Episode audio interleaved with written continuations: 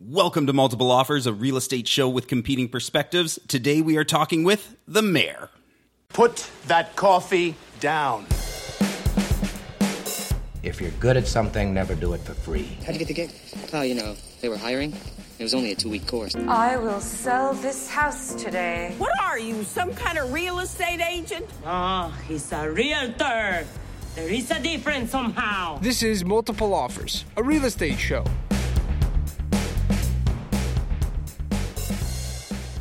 All right, guys, it is episode 24. And uh, today we've got a little bit of a different format. We're not going to be going through all of the uh, usual real estate talk because uh, we have Mayor Jonathan Cote from New West with us today. Um, before we get into all of that, though, uh, how you guys doing? What's going on? I'm good. I had uh, a great Thanksgiving weekend. Oh yeah, it was Thanksgiving. Yeah, it's And fantastic. Actually, like some good solid time off. I cooked for fun again, which was good. Yeah. Um, and I ate my first tofurkey, Oh, it's awful. I don't know if they're supposed to be awful, but it was completely yeah, it was awful. Yeah, that's pretty good. I had a pretty wh- a whirlwind long weekend. Yeah. I was back and forth from Edmonton for a w- cousin's wedding, and then I did two turkey dinners at home. back to back. Yeah, so I did a wedding. I was in Edmonton Friday, Saturday night, turkey dinner Sunday night, turkey dinner Monday night. So I had a pretty good weekend. Wow. What's for lunch? Yeah, I have a lot of leftover. A lot of turkey sandwiches. and I didn't have to cook any of it. It was a really good four days. I um uh, uh my wife is uh out of out of town right now, so it's just me and my son, and uh, so I'm trying to do solo dad, uh, which is a lot. I'm glad she took our daughter with us, um, or with her. I, I was actually Jonathan telling my son that you were coming today, and I thought he'd be all excited. I was like, "Hey, Asher, the the mayor's coming to our house uh, today," and uh, he said, "Tell him not to come." and this uh, he watches a lot of Paw Patrol, and and there's a bad guy mayor on Paw Patrol, so I'm I'm pretty sure that was the association because he said not to bring his cats, um, which is what the bad guy mayor on Paw Patrol has as well. Um, and uh, I guess we shouldn't stall any longer. So we have we have Jonathan Cote on the show. Uh, Jonathan is the mayor of New Westminster. He has been for the last four years. Before that, he was a city councilor for nine years. He has his master's in urban planning, and he lives in downtown New West with his wife and three daughters. Jonathan, welcome to the show. Welcome. Th- Thanks for having me. How's your day going? It's doing pretty good. The sun is shining, so can't uh, good campaigning weather. That's for sure. That is very true. You haven't had too many terrible mornings out there. You know, a few weeks ago got got a little bit wet, but uh, can't complain. The last the last week has been been beautiful. Great for, for getting out in the doors and uh, all the stuff you do in the Sorry, and, and you educated us uh, big time getting our learn on before we started recording. What is it called? Oh, yeah, we When learned a you- new When you wave at cars in the Yeah, morning? so it's called uh, called Burma shaving. Uh, so that's uh, it. Actually comes from the uh, the Burma shave, the shaving company. Um, that's how they used to advertise. They uh, innovated, I think, back in the 1950s, uh, standing out at traffic, waving with signs, and and you know most companies don't do that anymore, but politicians can't get enough of it. So uh, Where, where does Burma shaving rank on the effectiveness for campaigning scale? You know it's it's probably not at the at the top of the list but uh, you know i think with any campaign you want to have as many touch points with people as possible. And uh, you know i think it's most people aren't going to decide to vote for someone based on, on burma shaving. That guy sh- shook his sign at me. having said that i think when you start to see some names uh, kind of kind of reappear uh, time and time again it can have an effect. Uh, i do have uh, you know a bit of a confession to make. Uh, the first time i voted i was 19 years of age. Uh, it was a municipal election. Didn't really know many of the characters and wasn't sure who to vote for mayor but at the time i voted for uh, for, for a guy because i saw him standing out in the pouring rain waving at traffic and uh, you never know. Sometimes the strangest things can be uh, can lead to lead to a vote. a, vo- a vote is a vote. Exactly. it, it's weird too because I've I've been in my townhouse for um, just over a year, and this is the first time I was in a condo before that I've had people knocking on my doors. And before a few months ago, I would have said, "Oh, door knocking doesn't make any sense to me. Why am I going to change how I feel about somebody knocking on my door?" Uh, you knocked on my door. I've had a couple other people knock on my door, and it it does change when you can spend a few minutes with somebody talking to them it totally changed. All of a sudden, you're a real person. It, it it's shocking how and you're effective you're a, it is. you're a diehard door knocker, right? Uh, like I'm you, a you've knocked you've knocked every door in New West. Like how many times? Not, not in say? every election, uh, you know, every a single election, but uh, but over time, I probably do between three and five thousand doors every every campaign that, that I do, and to me, I I would put that at, at the top of the list because it gives people an opportunity to to kind of get to meet you, get to know a little bit about yourself, but it's also a great opportunity for the candidate to kind of learn, you know, on the street what people are thinking about, what issues are are important, and you know, particularly as an incumbent mayor, that's that's really important. Yeah, well, I, I'd like to think that this show is kind of like knocking on a few extra doors for the people who listen. It's a pretty detailed conversation. And I got that individual benefit from our episode uh, 21, where we had the incumbent council candidates on, um, who are all members of Team Cote, and uh, learned a bit more from them. And I, I definitely learned a few things, and, and maybe they changed some of my opinions about them or the way that they contribute on council. So having a long form discussion, if it's at someone's door in this recording, I think is, is very valuable. yeah, for sure. Matt, do you want to take us through through this? Actually, we have a bumper to play before we go through the main We're, structure. we're, we're Should going we just in, get into we're, it? We're going in. All right, let's dive in. I'm ready. Now you want to get nuts? Come on. Let's get nuts. You decide your own level of involvement. Well, I guess this is a case where we'll have to agree to disagree. I don't agree to that. Neither do I. National debt. You're an advocate. Wrong. With that money, lost one. Very nice words, but happens to be wrong. You're listening to Multiple Offers, a real estate show.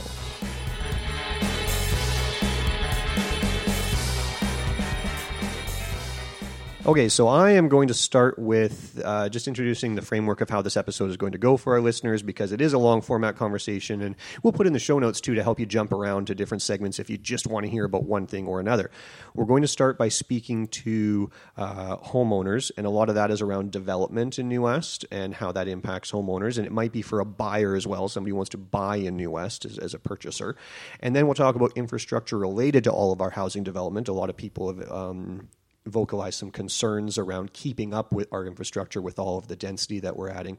And then third, we're going to speak to renters and what the city is doing to help with renters who are being uh, effective in a variety of different ways as the cost of living increases. So we'll be getting into that. Uh, Jeremy is going to start by asking some of our first questions, but I have the very first question that I want to ask, and uh, we talked about this yesterday. And I just, uh, Mayor Cote, I'm wondering if you can just pronounce this word on my notepad. Uh, Qayqayt. Oh, you did it! I thought we were joking about that. I actually do need some community consensus on it. we asked the real hardball questions here on Get- get- get 'em out of the way multiple beginning. Is that where your kids go to school? It is. Yeah, go- yes. yeah. So you have to hear that at least twice a year, maybe. Looks like a great school. It is a great school. nice school. and close to home. But before we get into the meat of it, um, I just wanted to ask you. So, way back in the day when you originally ran for city council, uh, how did you first get involved in politics? Why? Why did you decide to run originally? Yeah, well, you know, I think we can go back to to probably when I was was in high school. Uh, you know, as many people playing with a variety of video games, uh, the game of choice for me was was SimCity. Uh, the the hours I, I spent in Oh. you know my uh, preteen years playing SimCity. Uh, you know, I think definitely.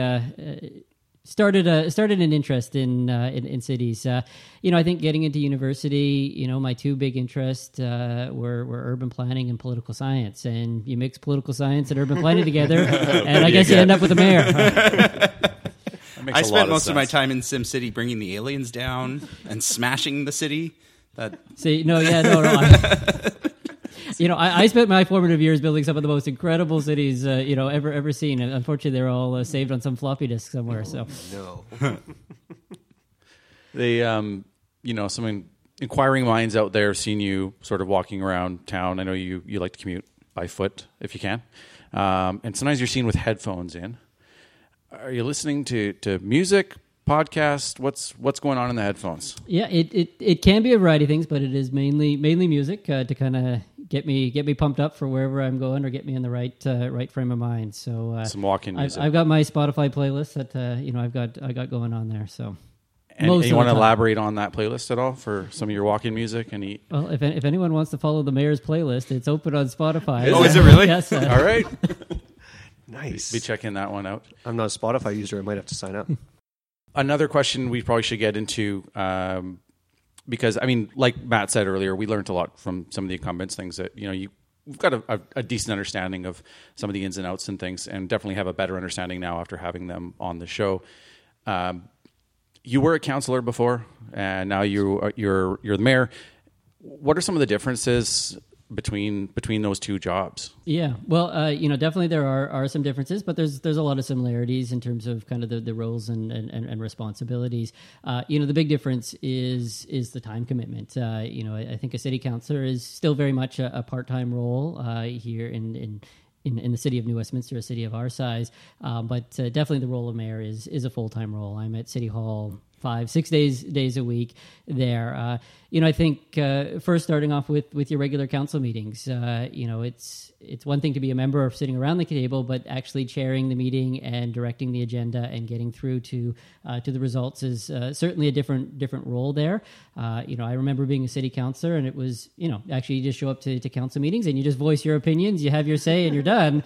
but no, the mayor actually actually has to sometimes step back with their own thoughts and actually manage what is what are the voices of all the different voices around the table and try and figure out where is the where is the consensus what is the what is the decision that's coming out of this this larger discussion so it's it definitely is a different approach from there uh, and then you know the other days a week uh, you know uh, you know the mayor has a has a big role to actually work with with senior staff to to implement the direction of, of council. So uh, often I spend the days after a council meeting meeting with senior staff, uh, kind of working on how how do we implement the decisions that were made on on, on a council Monday. Uh, also, the mayor is is generally the face face of the city. So mm. whether it's a, a, community event or a media you know inquiry, uh, you know nine times out of ten it's the it's the the mayor. So I you know I often say if, if you're not a fan of public speaking, uh, this probably is not the not the role for you. Absolutely, I, I thought that was interesting. There, you talked about council meeting where as as you're the chair. Would you say that at times you act as as the mediator almost. Yeah, you know, I think a, a bit of a mediation facilitator. Uh, you know, and, and I think everyone has their their own style, but uh, you know, definitely the style I've taken to to the mayor's position, and and I do voice my opinions on, on topics, and those opinions don't always uh, completely correlate with mm. with the people sitting around uh, around the table. But it's always important to me that I don't start off every agenda item telling what I think because sometimes that can actually prejudge a conversation. Uh, I take great pride in actually allowing council to have their first, you know, first opportunity to kind of voice their different opinions.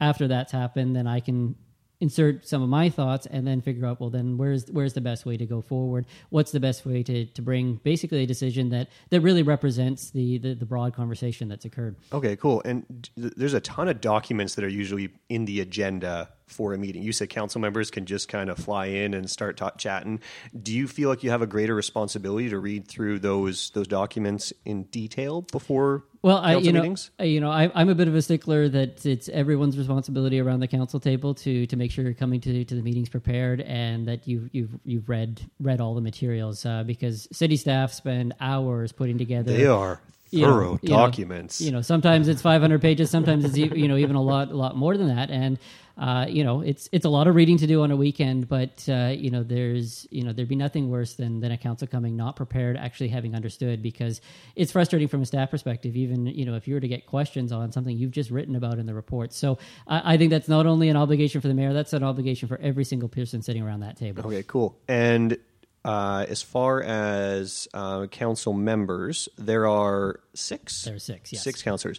Is that normal? Some of our listeners aren't just in New West, right? So they're trying to understand their civic election, what to do. Is it normal to have an even number of councilors? So it's it's always an odd number. So we actually have seven on the council, the mayor and six councilors. So mm-hmm. you'll always will have an odd hmm. odd okay, number. So is, the number of councilors is even then you add the, then mayor, add the mayor to make it the odd number. The odd number, yeah. Now, depending on the size of your city, will depend often depend on the size of your council. So Vancouver has ten city councilors and one mayor, but New Westminster, being a smaller city, only has six. Okay, and, and is my historical understanding correct that if out of the six councilors a decision is reached? You don't actually submit a vote. So that's actually completely inaccurate, and it's one of the, the great. Hang mis- on, wait. Fact, Matt got something. What? Wrong. oh, very nice words, but happens to be wrong. I, I, I, I, know who gave me this piece of information, and I will not name that individual. And, it's, it, but it's it's it's actually uh, uh, you know something that is, is believed quite widely out there that the mayor's only role is to, to break the vote, but no, the mayor actually votes on every single item And so eh, often what happens though when you're watching a meeting, the mayor calls the vote. The mayor's not sitting there putting their putting their hand up, but unless the mayor indicates it counts as a vote in the affirmative. Oh, So- interesting. But it's it's important that every single vote is recorded for all members of council and, and the mayor, and the mayor does vote on every single single item. So uh, no no easy way out on tough issues for, for the mayor. Fully documented. That's exciting. I got burned. Show's um, over, guys. Sorry. That's out.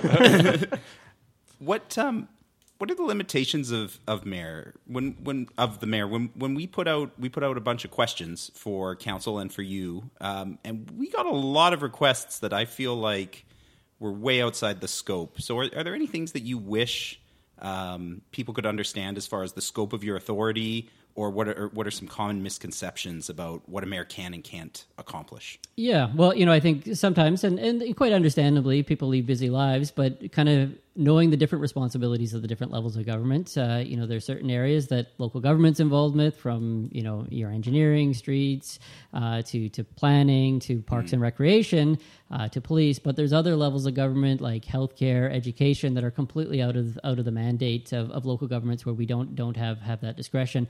Uh, there's also some areas, uh, you know, even within the the local government. Uh, you know, the first email I got as as the mayor of New Westminster that came into my inbox was a request to waive a parking ticket, and uh, that's actually not the responsibility of, of the mayor, and, and the mayor actually doesn't have the discretion to just waive parking tickets. Oh, that was going to be my next So- question. I will say that there is certainly some mythology that your predecessor was flexing that muscle around city council, Well- or not council, I should say, but city hall. so you know and and, you know all i can do is speak for myself but i think there there's appropriate areas where the mayor play, plays a role but uh, but necessarily being the judge and jury on, on parking tickets i don't uh, don't think is one of them So you don't pardon anyone. no There's no pardoning power. Okay. So if you're flexing muscle around City Hall, around the city of New Westminster, where do you as mayor have the biggest impact on what is the core topic of our, our show today, which is housing? Where do you think you can have the biggest impact? Well, you know, I think the, the biggest impact is, is around the council table because ultimately the, the broad level of vision and decisions from the city on a policy perspective is sitting around around that table. Now, no doubt the implementation of that policy is, is critically important, and the mayor plays a very important role in taking whatever decisions and actions that happen around the council table and say working with development of uh, you know the director of development services or the city's social planner or whomever the appropriate person would be to to actually see see the policies come into be in place, monitor them, and make sure that they're actually achieving the the objectives that they're they're supposed to be object, achieving. Uh, I think the mayor also plays a role in in the city, being the representative of the city in the region. So I serve on the Metro Vancouver board, and I also serve on on the TransLink Mayor's Council. So those are are two bodies that obviously have a big impact on you know regional housing policy and, and transportation policy there. And I think there's there's opportunities when discussions get a a bit beyond your local level, and particularly when you have discussions where the region is trying to advocate the provincial government, it's often a lot more effective to advocate as Metro Vancouver than say advocate as uh, you know a smaller municipality in the region. What What are the biggest challenges working with the other cities? Well, you know what? I think uh, I actually think the Metro Vancouver model, and, and most people don't know a lot about it, uh, actually works very well. Uh, you know, Metro Vancouver uh, as an organization takes care of a lot of you know things like providing you know the sewer service, water service, uh, those those types of utilities, regional regional planning, regional parks, and actually takes on services that uh, that actually would be very difficult or would be less cost effective if individual municipalities were, were, were to take them on. Uh, you know, I think sometimes there's there's always a perception that municipalities are always always fighting each other, and you know I think that's because you know that's the only time media coverage happens when, Right. when cities are disputing.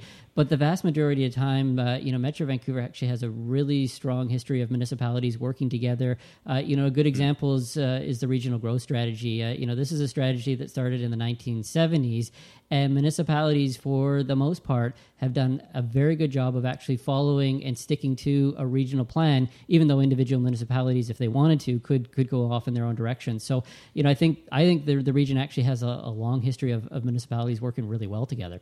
I got a question. Who, who- so, which municipalities are represent have representation at the with, with Metro Vancouver?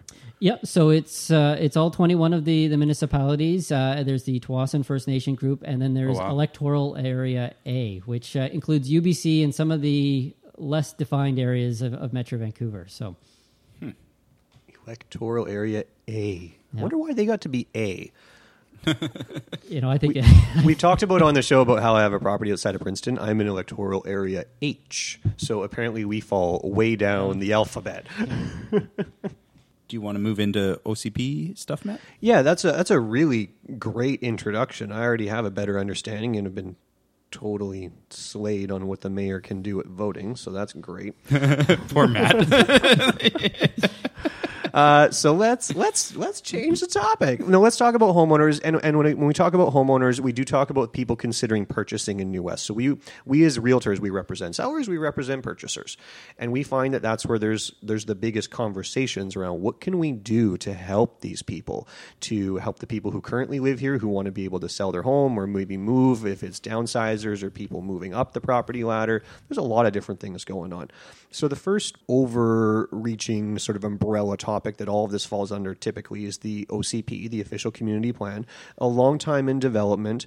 And uh, we learned in episode 21 that it's a document that is a living document, as I heard said a number of times, and can be revised. But there was an article in the summer uh, from the New West Record that suggested should we be revisiting the OCP? Was it too little, too late? Do things need to change? So, from your individual opinion, I mean, with the OCP and looking forward, what, is, what does this look like? What can maybe you tell the voters for your next term? how the OCP can relate helping homeowners, people who want to purchase and live in New West or move up the property ladder. Yeah, well, you know, uh, the official community plan is probably the most important planning document that Mm-hmm. uh, that any city has because it, it really lays out the kind of the future vision and the land use designations, you know, for for decades, decades to come. Uh, before the current OCP, which uh, just completed last year, uh, you know, it had been the late '90s since uh, the city of New Westminster had had done its gone through an OCP process, and you know, give a lot of credit to uh, to the folks that worked on that at that time because it was a really forward-thinking uh, document that served the city like the '90s one. The one in the 90s yeah, that that served the city very well and kind of outlined a you know a pattern for how the, the city would, would would evolve over that time. And you know I, I think it did a good job of of actually being having the city be able to be prepared Hmm. for the past 10 years where the city of New Westminster has actually seen some tremendous change and, and interest that wasn't necessarily there in the 90s uh, 90s or 80s uh, so you know, when I got elected, though, it was uh, definitely a top priority for myself to uh, uh, to kind of shake off the, the the OCP, which was getting a little bit a little bit dated, and really spend some significant time with the community. And we spent three years working on uh, on the Official Community Plan. It was probably the largest public engagement process uh, uh, that the city's undertaken. Now, when you take on a, a large public engagement process, the usual result is you're going to get many different voices, and, and many voices that aren't necessarily all all in complete uh, complete alignment. And uh, you know, I think we did a, a really wonderful job to to actually incorporate all of those different different voices. And there were a few areas that you know I think some people wish we had pushed a little harder, and some people on the other side wish thinks we have pushed pushed uh, too too hard. But I think the the OCP uh, does a very good job of, of kind of designating you know our, our highest areas of, of, of growth uh, and density around the SkyTrain stations, which has always been a long term. Uh, you know, I think it opens up discussions about changing land use around the 22nd Street station, which you know for the most part is a is a land use that doesn't doesn't really correspond too well with with a rapid transit station. Uh, it also does a lot to open up new housing options. So things like laneway housing has now been opened up in, in single family neighborhoods, uh, and certain areas of our single family neighborhoods have been opened up for for townhouses and and triplexes and and those types of housing options because you know I think we definitely did hear through the process and and it's a larger trend in the region that you know our region needs more more housing options to, to be available and and some were were not in good supply in, in the city so Yeah, we'd like to speak more to that. That was a question when we asked our listeners for questions that, that came up a lot. Well, and that, and that yeah comes up a lot just in dealing with our job. Yeah, townhouses specifically. Yeah, yeah. so townhouses and row houses, which are, are really missing as far as supply goes. So a couple of, of layers into that. So one is that we hear a ton of feedback that obviously there isn't enough supply, and the second is when we try to uh, help illustrate to people where those town, that townhouse supply could be added. Most of what was approved is on the main arterial streets of New West, and you've you've spoken to that about the feedback from the community, and I think that was, in my opinion, uh, watching the OCP consultation process, and I was involved throughout the years uh, of doing that, and I echoed my opinion, but was that there's a, certainly a segment of the population that really didn't want it on their streets off the main streets. So they were very, very vocal, and it was quite contentious. But then there's the people who do need a place to live and a way of transitioning from a condo to a house, or maybe never making it to a house, but at least keeping their family in New West. Um, I've gone on record as saying I think that council and mayor should have uh, been a little more firm on on helping the city add that housing stock off the arterial streets. And uh, I'm taking a lot of your time here speaking, but it was it was pretty important to me. It's pretty important to our, our clients. So, with all that being said, I'll, I'll leave you open to comment or uh, you know call me out and, and, prove me wrong again.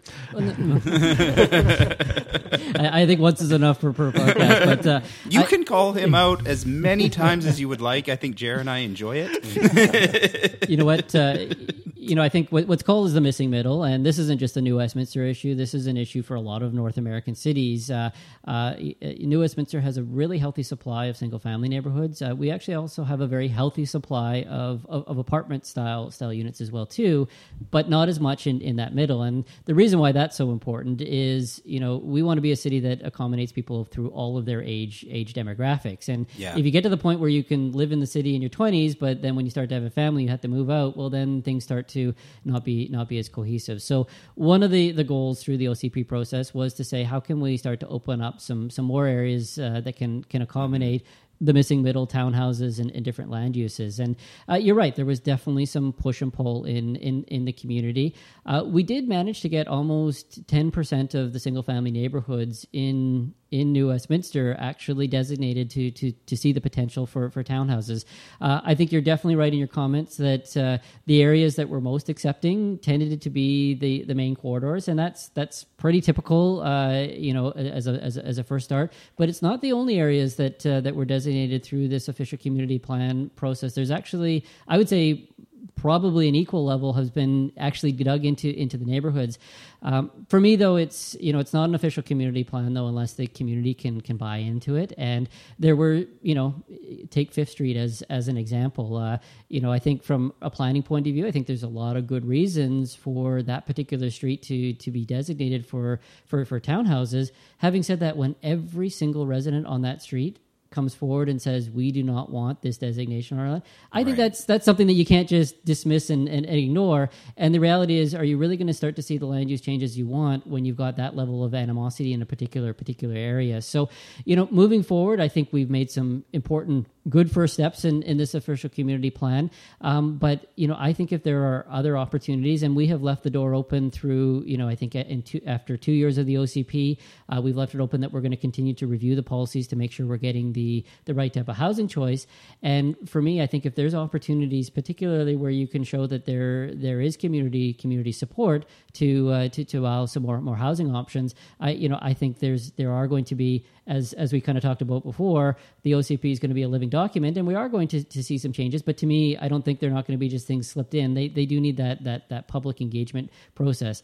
I also think as we start to see more of these housing choices, whether they be laneway housing or townhouse in the community, some of the the fears and, and misconceptions about other forms of housing will start to dissipate, and things. You know, I remember when I first got on council in 2005, uh, and the topic of laneway housing came up, and it was it was going to destroy the city and it, it, would be the worst thing that, that would ever happen to, to, to the community. And we didn't go ahead with it at that time, but over the past decade, that conversation has changed in our community. And what we found in yeah. the OCP process was that the vast majority of people supported that type Clamoring of housing option. For it. Well, and, so, and they need it now because in 2005, a house was very attainable for young professionals. Now, a house in New West is out of reach, even for people making, uh, even for professionals with two incomes, it, it can be really difficult. We all live in townhouses. We all live in townhouses. Yeah. well, and it's sad. Like last week, I had a client who only wanted to look in New West. We looked at all the townhouses available, and they bought in Burnaby, and and they were dead set. The only place I'm going to buy is New West, but it, it just didn't exist yeah. for them, which sucks. Um, I, I, do want to add just one more bit to the the development mm-hmm. part of OCP. So, so Jonathan, you're talking about how the OCP can be sort of uh, not revised, but if people want to make changes and bring them to council, you're open open to listening. Uh, from my perspective, representing somebody who wants to buy a piece of land and think of its future potential, what we all know is that no promises can be made right? So they're they're buying it on the the OCP. The idea behind it, the way that we look at it as realtors, is it's a guideline to say you're very likely to get approval for something that fits within the OCP. If it's outside of that, you're taking a big risk. Yeah, and you know, I, I I'd always caution people taking on on that risk. You know, if Mhm. you're buying a property that's not designated the OCP as high rise, you're taking a pretty big gamble if you're going down down that that process there. And and likewise, uh, you know, with the townhouse designation, I generally would you know you know people that are interested in kind of putting these things is say focus on the properties. You know, if you want to build townhouses, well, there are you know a, a vast number of properties that have been designated. That's where your attention should be as those areas potentially evolve evolve there because you know I think the worst scenario you have and and this is one of my frustrations uh, that we often get from developers is when when they go down this process and they complain well we paid all this money for this property and now we can't do it. I'm like well if you'd actually read the planning documents you would have known that this was actually not something that's uh, you know that's supported by the community plan. And to me I think the the Official Community Plan and the land use designations uh, are the most important starting point because that's the the first guide and lens that I look at in terms of any decision that I, I make around the table is is this consistent with the Official Community Plan? And if it's not it, it better have some pretty strong rationale and pretty strong benefits to the community for, for me to be looking to uh, to make changes. So, on that note of developers, when we put out the call for questions, one thing that came up over and over again was frustrations with promises by developers. Now we're talking condos now uh, that were not delivered on, and the the two points that were brought up multiple times uh, were uh, in Victoria Hill, uh, both. Parking promises as well as uh, bringing local businesses in. And then there was a lot of talk uh, over in Queensborough. Uh, there were the developer uh, Aragon over there was was promising a pedestrian bridge, which never happened. And I, I walked into that sales center and they they 100% were saying it is approved, it's a done deal. Here we go. What if anything can council and do to hold developers accountable, or is that outside of your scope? Yeah, well, and uh, you know, maybe I shouldn't do this, but I, I might actually even turn the table on on you guys. I'm, I'm dealing with some folks in, in Yeah. the real estate industry, and what we often find in sales center or even just general retailers, and Yeah. is you know definitely in that sales environment. The pitch often doesn't quite match match the reality, and it's a frustration for, for myself. Often having to deal with with residents who have who have been overpromised, oversold on something that you know there were Mhm. some very key details that uh, that were missed out, uh, uh, and you know I've heard from from residents who said, "Well, you know, we were told that the, the whistles don't blow at night," and I'm like, "Well, no, that's that's not the case." And and certainly development sales centers, uh, you know, you, you- you often go into them and they're filled with you know young, energetic sales staff there, Yeah. um, and who wouldn't necessarily know full knowledge and and of, of things, and uh, you know, it's it's it's difficult, uh, but you know, I, I often look to how can how can the sales side of things, how can the real estate side of things actually do a better better job, and is there a way to actually work with the city to to do to better education? I've always taken any opportunity, whether it's uh, you know being invited to, uh, to to real estate offices, uh, to be able to help inform what's Yeah. happening in the city and provide provide accurate information. I think that's the, that's the city's role, but I think there's also an onus on on you know people selling real estate to uh, you know to, to really bring some integrity and and make sure Yeah. what they're saying isn't just about trying to get the sale, but actually genuinely representing the the community and the neighborhood uh, that that people are moving into. Well, and if we go on a tangent for just a second, right now there's a real shift in the real estate community uh, since the Globe and Mail did their gigantic expose on some of the seedier practices happening, and there has been a real crackdown. Um, I think what you're saying is hire local realtors who know what they're talking about. If I'm going to paraphrase, um, but um, Well, my blood is boiling right now because we get incredibly frustrated by people coming in and, and, and falsely advertising what the community is and how it functions. And Yes. it's it's it's incredibly frustrating to our industry, to our profession, and our integrity. So we get a little bit stuck because it makes us look bad as well, um, which I, I know you understand. I mean, these developers aren't making probably anybody looking bad promising a pedestrian bridge that wasn't there. Um, as a as a direct black and white question, if you walked into that sales center, just you personally, and and witnessed that, could you say?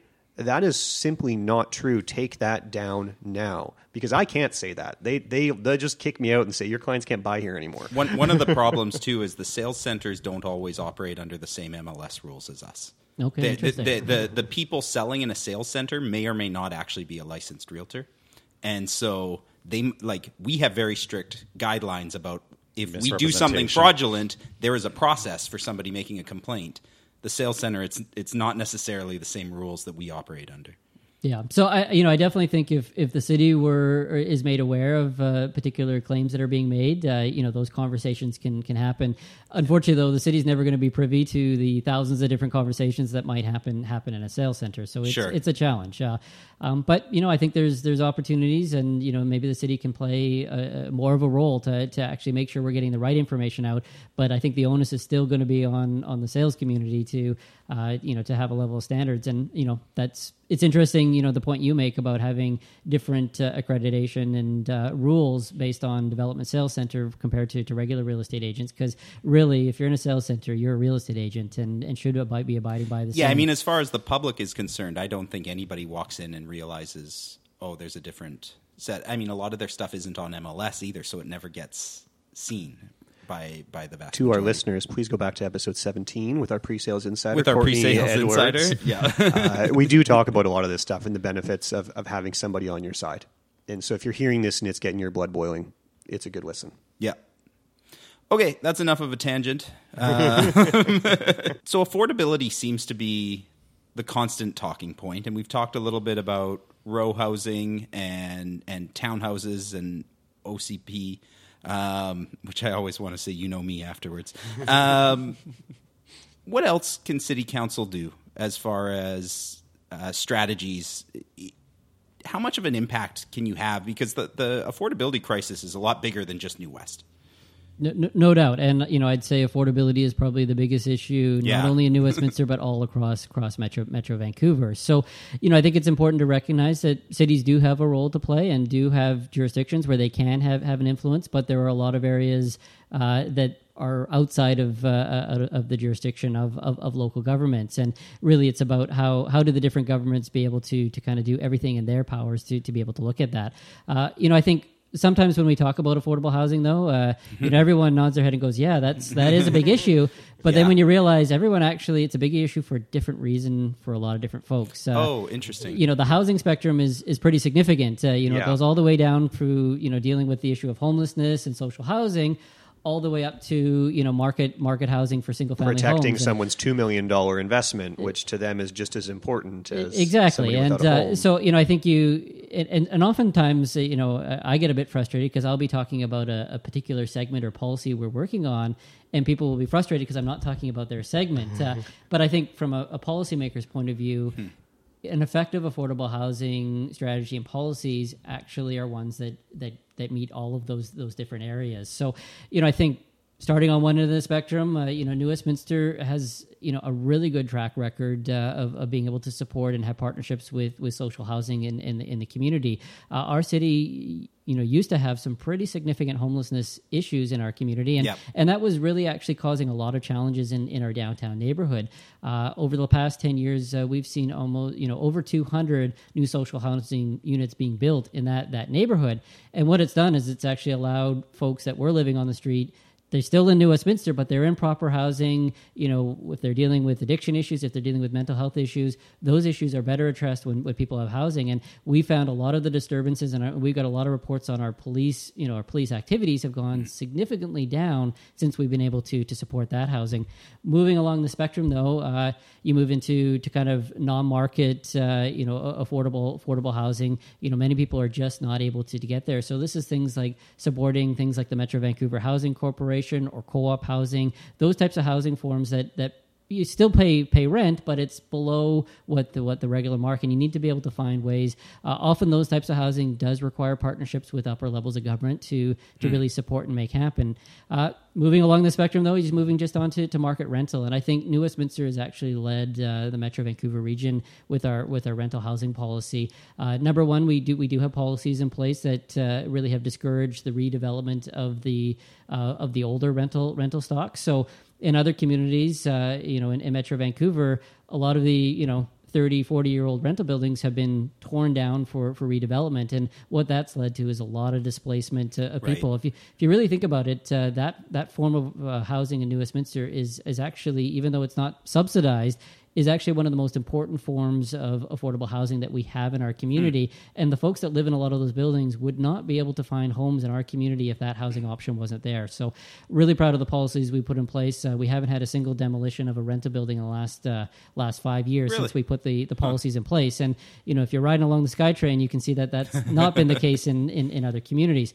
Uh, we've also recognized that for about 20 or 30 years. Uh, rental housing was not built in, uh, in in New Westminster or or Metro Vancouver to any great uh, great extent, and uh, the city of New Westminster actually started putting towards some incentives to kind of help balance the you know the economic equation between building a condo and uh, and a rental unit. And we've actually seen a thousand new rental units uh, either completed or currently under under construction right now in the city, and that's pretty significant given that for probably about twenty to thirty years there wasn't you know you'd be lucky if you had two hundred units built in in that period uh, period of time. So it's not only about protecting the existing stock, it's actually making sure some of the new stock actually has has that there.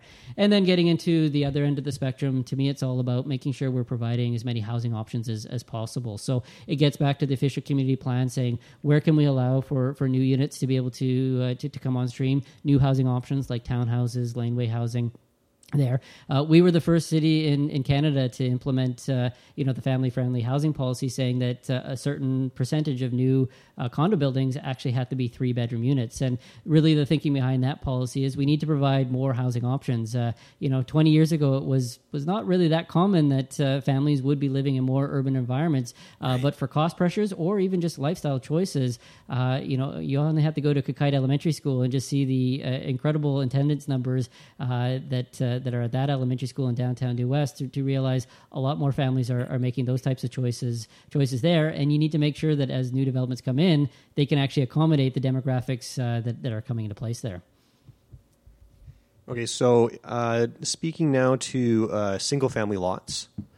Uh, this is a question that we ended up getting into maybe in a little too much detail with your incumbent uh, teammates there. But uh, what I was asking about was uh, personally, my personal opinion is I'm not a huge fan of laneway housing. I, I feel like it just consumes the lot. We lose green space, and, and I grew up with a big yard as a kid, and I, I want people to have that dream if they buy a single family lot, and I want that retained in town. But what I find is the floor space ratio uh, outside of the west end of New West at 50% of lot size, uh, typically most people just build that 50% of their lot uh, above ground. So uh, there's no basement.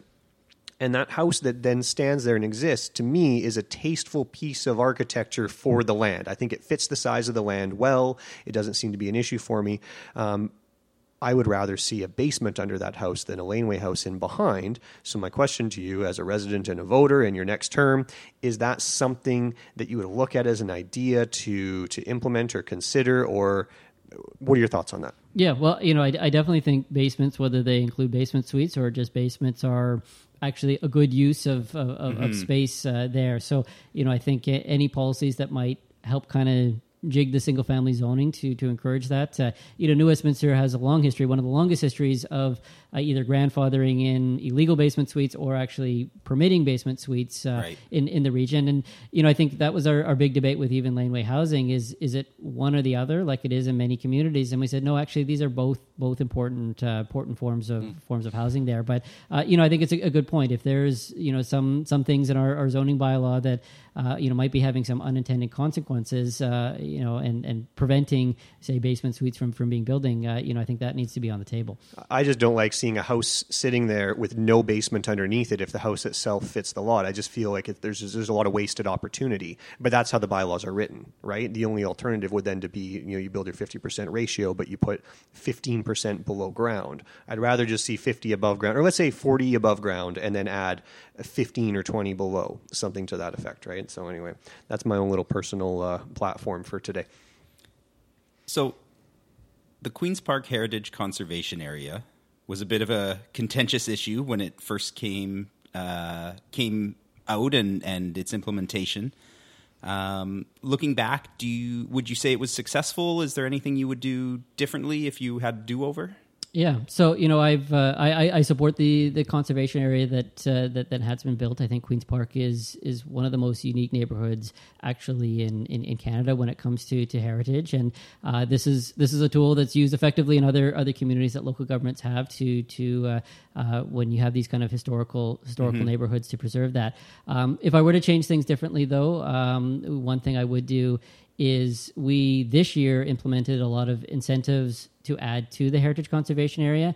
And in retrospect that should have actually come in at the exact same time as the heritage conservation area because i think we put one in in place and then spent a year working on on the incentives that would be would be a part of that. And looking back at that i think the conversation actually would have been a lot more balanced and and and probably would have gotten more more acceptance with uh, with with some of the individuals that were concerned about it if we'd done those processes at uh, at, at the same time. So that was that was my big learning and, and takeaway Hmm. from that is that those processes were separated and and really should have been done in tandem. What's an example of of those incentives?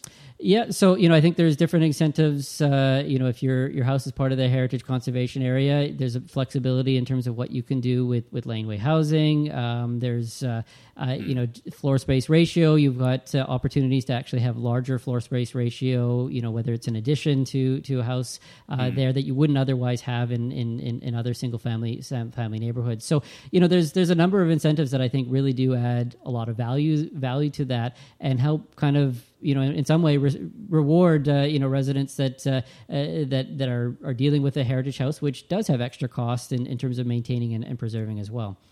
Do you see the conservation area ever expanding? You know, I I probably would say no. Uh, you know, I think there is wonderful heritage in, in other neighborhoods in the community, and I think there's other policy tools like heritage revitalization agreements that the city uh, has has entered in on case by case basis outside the neighborhood, which in, in many ways does does replicate that. Um, but I don't think uh, you know some of the other neighborhoods in, in New Westminster have the the same high density of, of heritage assets into it, and I think that's critical if you're going to go to this level of, of policy. Uh, it really does need to to have that a, a very high level there, and and I don't you know other neighborhoods do have wonderful wonderful heritage, and I think the city does need to to be looking at that and finding ways to encourage that. But I don't think you know Queens Park uh, you know is a little bit more unique when it comes to the density of of, of heritage uh, assets in there. The next core topic we want to speak to is, is infrastructure, and that's related to housing development. And it, it does relate in two categories because, of course, we have the single family segment, and there's a lot of uh, sewer infrastructure work that goes on that as people see our streets torn up through the summer, and uh, and then all of we're adding a lot of density in uptown or a lot of density in downtown, and, and a lot of our listeners have had questions around that. So let's first talk about uh, condo development. We're adding a lot of density. Uh, let's talk about uh, on the Quay. So there's been two developments that have been approved right on the waterfront. There's a lot of concern about uh, infrastructure in a lot of ways, but the most common thing we hear about is traffic, just moving the vehicles in and out of the Quay. Uh, you can speak to that specifically, or any other sort of plans and thoughts that are go around to help educate us and the uh, the listeners about how the city plans for this. Yeah, well, you know, definitely in that context, uh, you know, downtown New Westminster for, for decades has been the area designated to to be a high growth and high density density neighborhood. And I actually think the the transformation that we've seen in downtown New Westminster, the biggest reason that neighborhood has turned around is there are now thousands of people that live in downtown New Westminster that weren't living there there before. Uh, you know, so I think if if there had been no development there, there'd be no turnaround uh, in, in in downtown New Westminster. Uh, but I think it's also, in, and I think a lot of people aren't aware of this, is a lot of what they see in terms of new developments uh, are, are pre-existing zoning. Uh, you know, our waterfront was actually originally zoned for 13 high rises, which uh, I, I fully support. Uh, you know, high density in, in downtown New Westminster, but I've I've actually always had issues with uh, the fact that our entire waterfront uh, there had been zoned for that. And I think probably one of the the best decisions and decisions I'm most proud of to to have been involved with at the city was was actually purchasing the the property where the Westminster Pier Park lies. Uh, that was a unique opportunity when in 2008, after the uh, the financial crisis, uh, the owner of that property went into receivership, and the city had a unique opportunity to buy a piece of property that was zoned for eight high rise towers and actually come up with it with a different vision, which is which is now Westminster Westminster Pier uh, Pier Park. Um, Hmm. So you know, no doubt, uh, you know, we do have have a lot of growth in the area, but uh, you know, I you know what I often say is uh, the best places to to be encouraging growth in Metro Vancouver is in areas served with multiple transportation options. So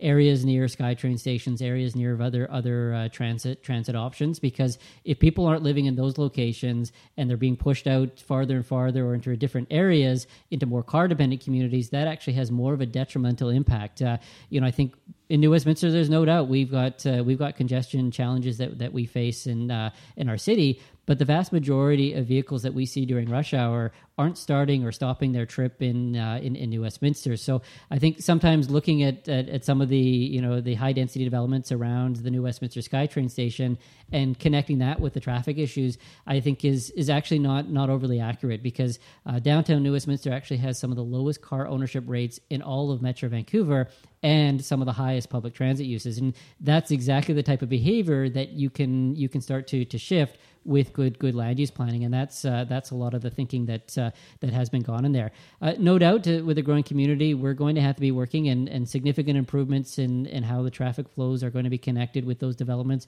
are part of it. Uh, every new uh, building that comes into into the city, a lot of traffic studies and traffic enhancements and traffic flow is, is, is is is definitely incorporated there. you often see new lights, new you know new uh, uh, you know new areas for, for pedestrians once uh, often paid by new development when when those do come in. So on that note of having so many people transiting one thing i noticed probably about five years ago when we had a lot of people moving into new west. New west originally like when i was a kid new west was known as uh, lots of kids and lots of seniors. And there's definitely been a lot of people who've kind of, for financial reasons, been pushed out of Vancouver and possibly Burnaby and have chosen New West and are commuting downtown for work. What sort of strategies has the city done to try and bring those people into the community?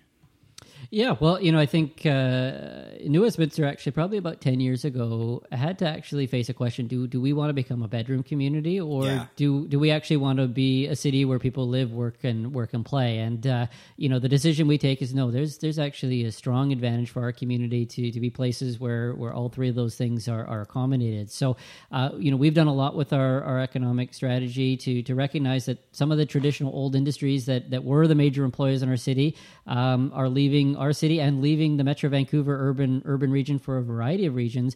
But how do we actually shift ourselves and, and make sure that we're bringing in new new employment there? And uh, our main focus has been been in two areas. Number one is is related to to healthcare. Uh, the Royal Columbian Hospital is one of the largest hospitals in British Columbia, and there is a significant economic jobs and uh, uh, spinoff that comes from from that hospital. And how can we do a better job of actually encouraging the development of, of new employment opportunities around around the hospital? Because there's lots of businesses that, for a variety of reasons, like to be located close to a major major hospital. So, uh, you know, I think that's going to lead to some significant opportunities in, in the Sapperton Sapperton area.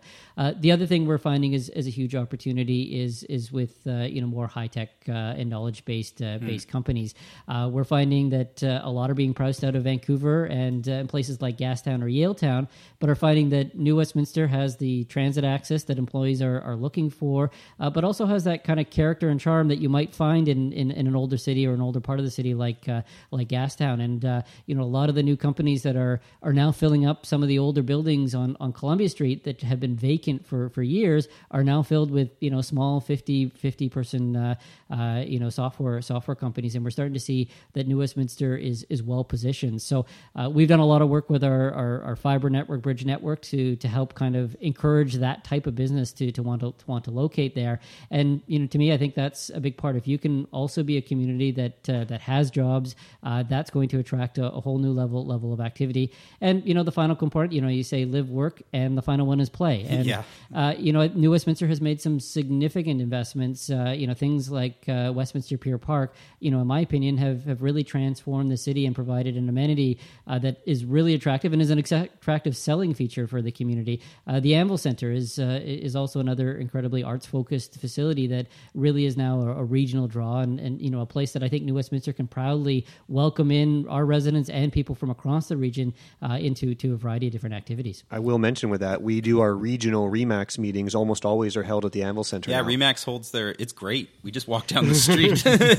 but people are coming from from everywhere in Metro Vancouver. That they, they find it's a good central hub, right? So, to, exactly to that point, uh, a couple of things you mentioned that are really good to expand on. Uh, so you mentioned Anvil Center, uh, Pier Park. Uh, we've had some questions and comments around that. Uh, you and I have spoken about this personally in the past. It's difficult to host some of the events that maybe it seems it has the potential for because of uh, let's just say fire safety, crowd size management.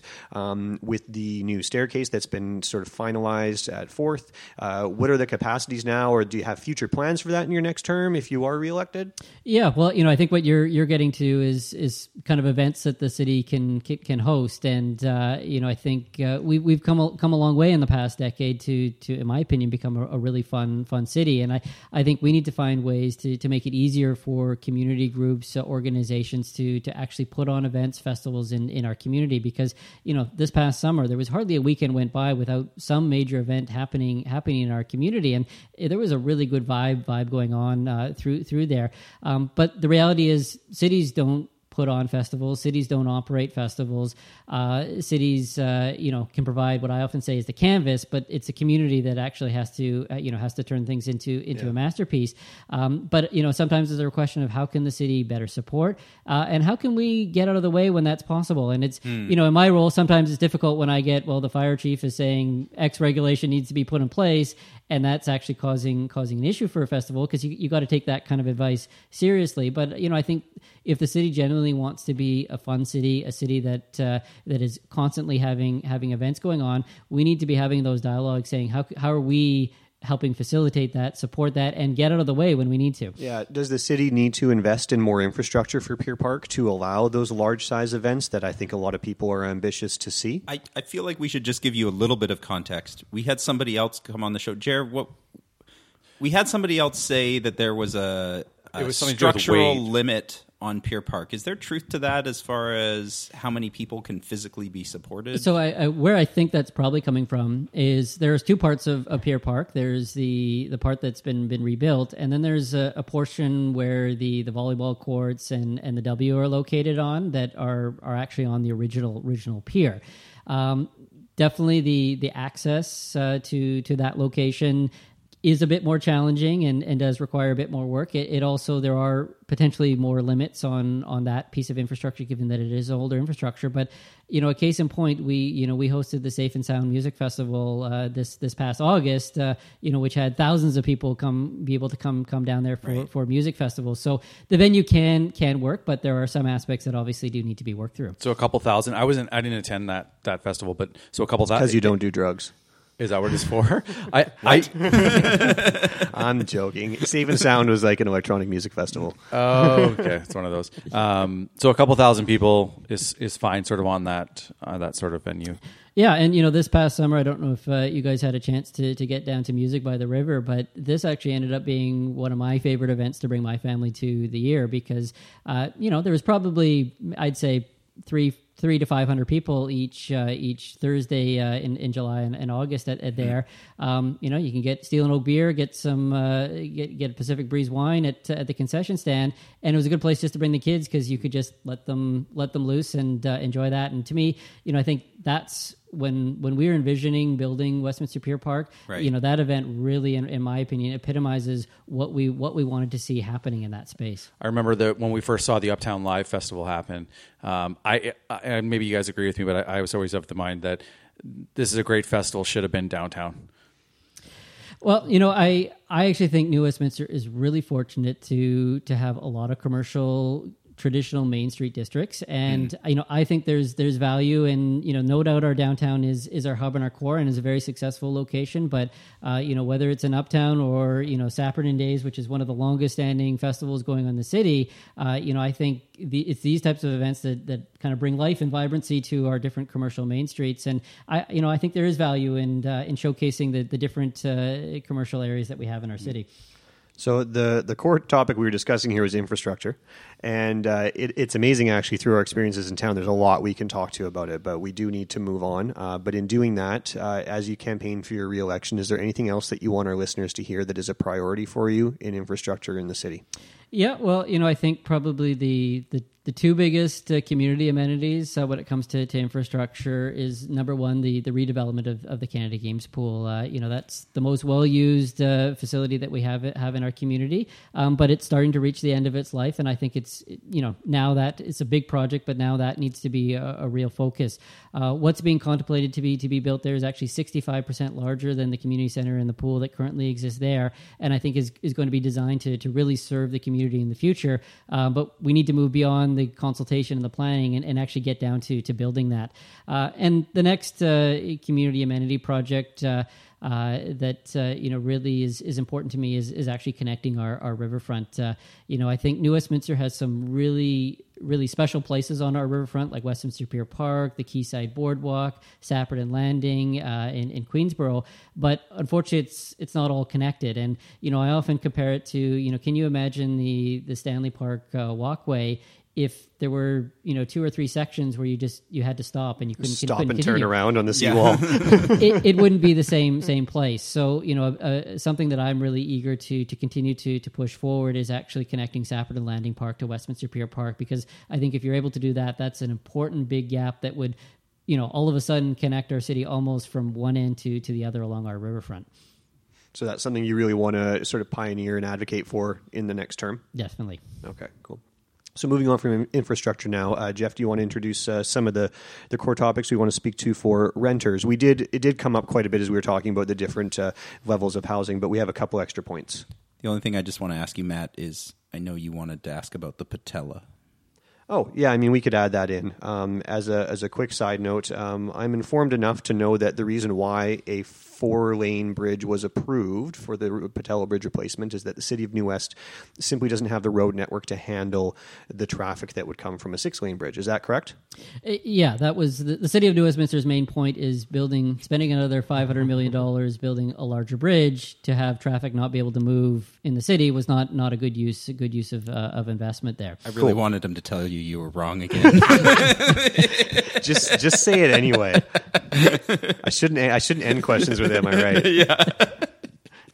Man. Okay, so follow up question being, and this this might be who knows 10, 25 years down the road, but at what point, what do we need to see for road network uh, improvements in New West to allow for that six lane expansion? Yeah, so the the new bridge is, is being built so that it can be can be expanded to to six, um, but there'll definitely have to be a regional discussion about whether that's that's needed in the in the future or not. Um, and you know, I think there's a lot of trends. Twenty years, transportation may look a lot different than it is right now. You know, we we don't know how autonomous vehicles are going to to change vehicle. We don't know a lot of different trends. My Uh, car will fly right over the bridge. you know that's probably not going to happen but uh, but things could be very different uh, you know 20 years from now than than they are right now. But you know i think some of the things if, if we were to kind of look at today's scenario the type of investments that that we'd be looking at uh, is looking at where where things bottleneck. And i you know i think royal avenue is is definitely would be an area of concern. I think the idea of you know if you're going to expand the bridge capacity you know maybe there are you know as a tunnel option where the regional traffic can actually tunnel under and you could actually turn royal back into into a local road. So that would be an idea that could be looking at on, on how you could actually have that accommodation.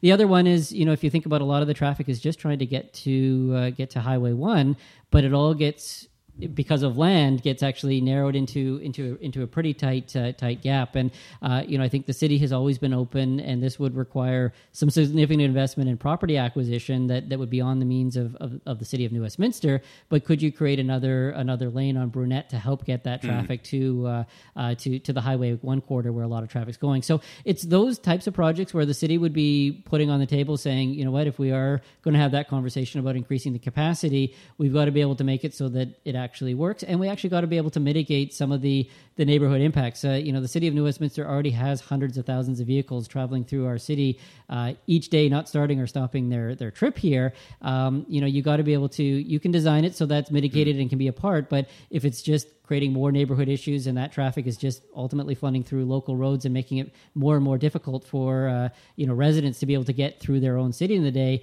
uh, you're not necessarily solving solving problems there. So I think you know careful look and you know what step one is is actually getting the the Pattullo Bridge uh, replaced, and that's been that's been a long-standing uh, issue. Yeah. Finally, getting funding, so I think that was uh, important to move forward because the existing bridge, uh, you know, it's on it's on borrowed time, and I was worried we get to the point where we actually have to shut the existing bridge before a new bridge is built, Right. and and that wouldn't have benefited anyone uh, in the city or the region. Right.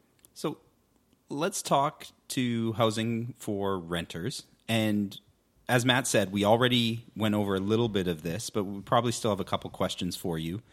Um, one question that did come up uh, was what what can council do uh, to help people who are being uh, or facing renoviction? And if any of our listeners don't know what a renoviction is, um, landlords are one of the ways they can legally evict a tenant is if they're doing a renovation.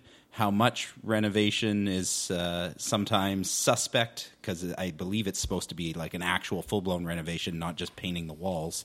Um, but it seems that more and more people are facing renovictions. Is there anything that can be done to help renters with that? Yeah, well, this is this has probably been the most difficult issue that I've I've faced in, in my, my first term term as mayor because there's there's nothing more painful than than dealing with a resident, a long term resident in, in the city Mhm. who is being evicted from from their apartment under under this situation and is doesn't have the financial means to be able to find new housing options in, in the community. And there's nothing more painful for for someone like myself in, in that role.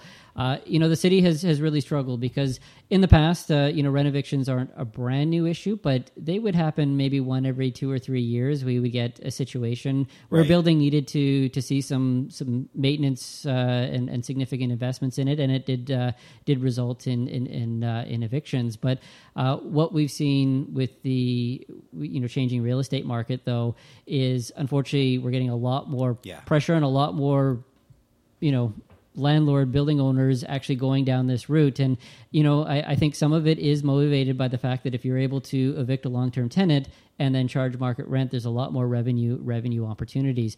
Uh, the challenge we've had in the city is uh, you know renovictions are something that's governed by the residential tenancy act which is actually a provincial a provincial responsibility. So you know we've we've taken a lot of a lot of heat about about the evictions but there's actually legally no mechanism for the city to to actually stop them from from happening given as long as they're following the rules laid out in the in the residential residential tenancy act. Uh, two years ago the city of new westminster put forward a motion to uh, to the UBCM, and this is a, a conference of all the municipalities in British Columbia, and got it successfully passed. Basically, urging the provincial government to make changes to the Residential Tenancy Act to better protect existing existing rentals renters in the building. Uh, you know, I think moving forward, uh, you know, we need to continue to advocate and, and have this discussion. You know, either the provincial government makes some changes to the Residential Tenancy Act to you know make it a little bit harder for for landlords uh, to be able to to kind of have that onus of proof in terms of the maintenance that is Mhm. being done on on the buildings and that it's not superficial changes and it's motivated for the right reasons or give cities the tools to to be able to to kind of enter enter that conversation. Uh, i actually think you you kind of need a, a carrot and stick approach. Uh, uh, you know I, could, I think in one aspect uh, you know you can't just demonize all, all landlords. Uh, there they're they're running a business they're providing housing and in many cases a lot of these rental buildings are older buildings that do do need upgrades.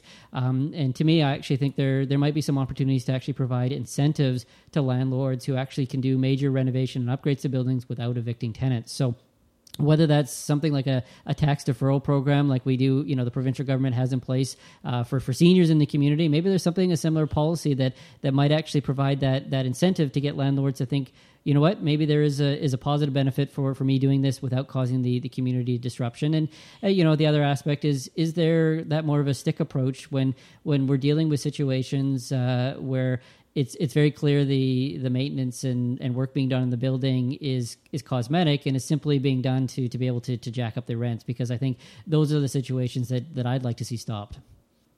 Is there anything else as far as housing affordability that you wanted to speak to for renters that we didn't cover? Well, I, you know, I think we had a, a pretty broad con- Yeah. conversation before Yeah. before Yeah. about uh, uh, rental housing, and Definitely. You know, I think you know, New Westminster. I, I'm actually really proud of, of the work we've done. Uh, you know, half of New Westminster's population are are renters, and uh, you know, I think it's it's sometimes a voice that's not not heard too loudly in in local government, but you know the policy work we've done on on demovictions, what we've done to actually encourage new rental, we're outpacing you know any other municipality in, in, in Metro Vancouver, and I think Vancouver is probably the only city that's that's comparable to to some of the numbers that uh, that we're putting out on a per capita per capita basis. And uh, to me, I, I actually think the work we're doing, you know, the benefit to the region is actually if we can start to spread some of this policy work to some of the other municipalities in, in Metro Vancouver. So I, I think we're we're probably going to wrap up here. One question I wanted to ask you about really quick is if if you could go back in time to day one of your first term as mayor, what what advice would you give past past Jonathan Cote starting out on on the journey? Hmm, that's a that's that's an interesting question. Okay, I've, I've, I've, got my time machine. I'm going back to uh, to inauguration day. Um, you know what? Uh, you know, I think it's it's it's actually about uh, you know finding finding that balance. I think with with this role, um, it can take every minute of of, of your life every every hour of, of, your day and you know probably one of my biggest challenges is you know with a young family is, is actually finding that balance uh, being mm. able to be committed to, to the role but um, you know, sometimes you got to be able to, to say no, and uh, I think I've gotten better at that over over the years, uh, and and my wife definitely appreciates uh, appreciates that. But uh, but it's a challenge because you you take on a new role like this, and you're very enthusiastic, and you want to you know to be at every event, you want to be supporting a lot of things, and and all of these things are, are great. Um, but the reality is, no one individual can can really stretch themselves there. And when you do that, you often find you're not as effective in, in some of the other things mm. things you're doing there. So, right. uh, you know, pacing myself a little bit, a little bit more, and uh, and and you know, just being able to find that balance, and occasionally, you know, recognizing you can't do everything. Awesome. Well, thank you very much for coming on the show. Okay. Um, if uh, is there where what's the best way for people to who want to dig deeper to to see your platform and, and where should they go on the on the internets? Okay, well on on, on the internets, uh, send people to the website uh, votecote.ca. Uh, That's uh, vote cote. I, however you want to. Matt know, has been waiting so long to make that joke. whatever gets gets people to the website works works for me. But uh, you know, during during this campaign, uh, we've actually been running a platform, 50 ideas in 50 days. Uh, I believe we're on, on, on Instagram. I've been on that. Instagram, Facebook, and and Twitter. So all the social media platforms, and you know, it's it's actually been a really great way to engage on a, a variety of topics. And you know, to me, it was was really important that uh, you know I'm proud of the record that uh, that we've done and, and, the work we've done here in the city of New Westminster. Um, but there are a lot of challenges that we face in our city and our region, and, and just laying back and uh, running on a, on a record wasn't enough for me. To me, it was I need to actually be putting forward new ideas and new direction on, on where we need to be to be moving for the city, and I've really enjoyed that policy. So if anyone on social media wants to follow the 50 Ideas in 50 Days campaign, uh, uh, when I get done this interview, I'm going to head home and put the next idea up on, on, on online. Great, excellent. Well, thank you guys very much for listening. Uh, I'm Jeff McLennan. I've been here with Matt Brabins and Jeremy Ray. Matt is going to put everything in the show notes with time codes. Uh, thank you once again. Okay, thank, thank you. you. Thanks.